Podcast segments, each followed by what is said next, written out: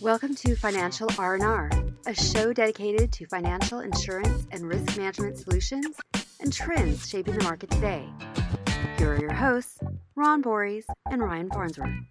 Well, hi everyone, and welcome to the latest installment of the Financial R&R. I'm Ron Borys with the Alliant Financial Institutions team, here with Ryan Farnsworth, and our guest today is a guest who's been on before, David Finz from our legal and claims group, who is an attorney who focuses and specializes on uh, cyber claims and, and cyber policy wording.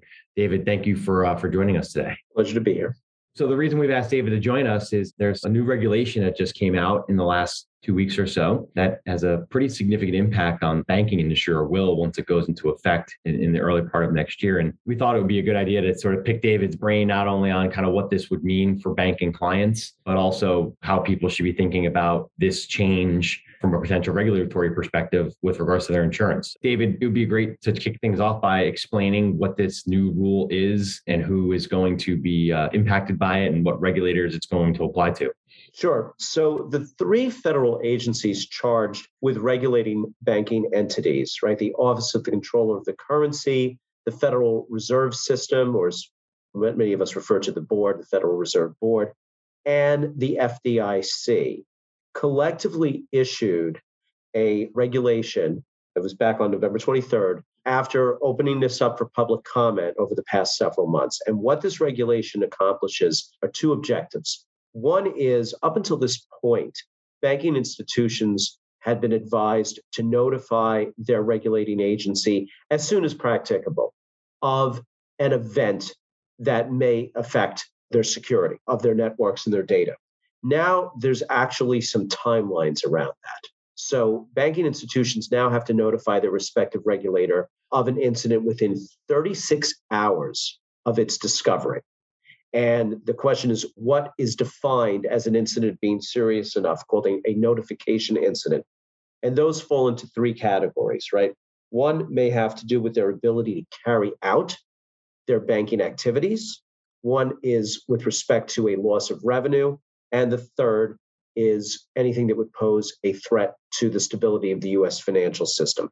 Obviously, aligned with all of this is any breach of customer data, depositor or borrower data, would, would qualify as a notification incident. The second thing that this regulation does is it requires banking service providers, those firms that are providing IT services to the banking industry, to notify their customers of any incident which has resulted or that they anticipate resulting in an outage to their networks exceeding four hours, because then those banking customers will be able to make an assessment of whether the incident is going to have a significant enough impact on their own operations to notify their regulators. I mean, listen, David, I, I don't know your opinion on this. 36 hours doesn't seem like a long amount of time here, right? I mean, obviously, you walk in one day, you see that somebody's penetrated or breached your system. They've now taken control over your network. They're making all sorts of demands. Obviously, there's a lot going on, as you know, from working through those types of situations with clients. I mean, what's the thought process behind the time frame i mean is, is there any sort of logic behind it or well I, I think there's two reasons for that right one i mean to your point there's a spate uh, of attacks that tend to happen over weekends, particularly holiday weekends.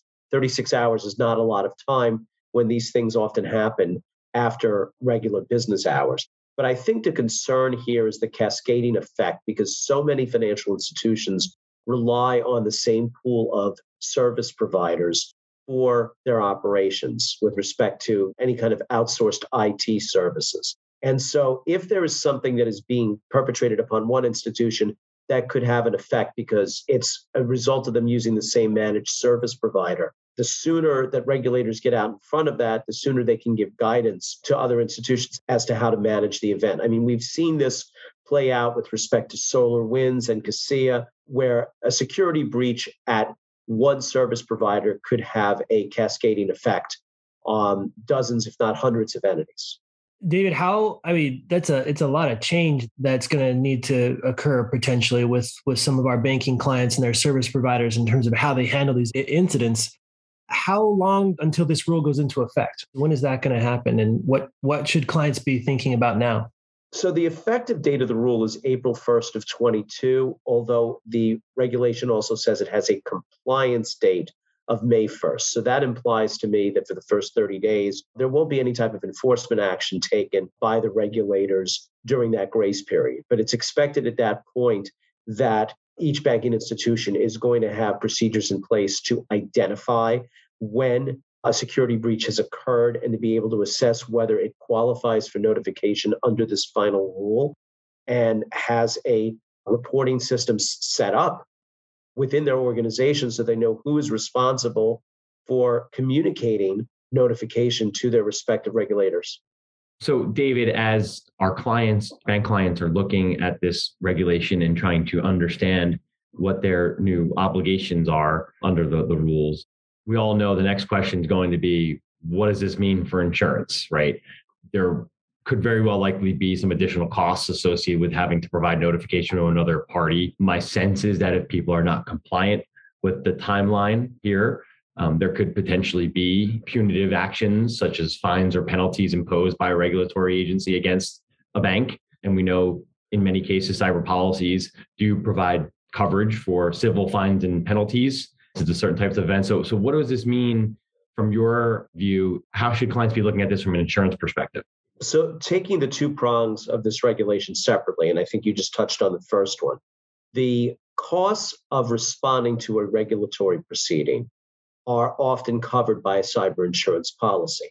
The extent to which that policy can also pick up the cost of fines and penalties, and it's not clear from my reading of this regulation that there's necessarily a monetary sanction attached to noncompliance, but if there is one, then those are often stated to be insurable to the extent permitted by law. And so it would d- depend upon the respective jurisdictions in which that banking institution operates and what choice of law the policy allows for the insured for us to be able to determine whether those fines or penalties are insurable. One thing to keep in mind is even if the bank is operating in a state where fines and penalties are insurable, if those fines and penalties are being assessed for what the regulator deems to be deliberate misconduct, then those penalties might be excluded from coverage on a separate basis, not because they're a regulatory fine, but because they're punitive in nature. So it really is a, two part test. Now, the second aspect of this regulation, which has to do with the banking service providers, is something else that the banks should be attuned to. And that is because a dependent business interruption or contingent business interruption could cause a, an outage on their network in the sense that there's a loss of income or extra expense incurred by the bank in order to stay operational during their service provider's outage.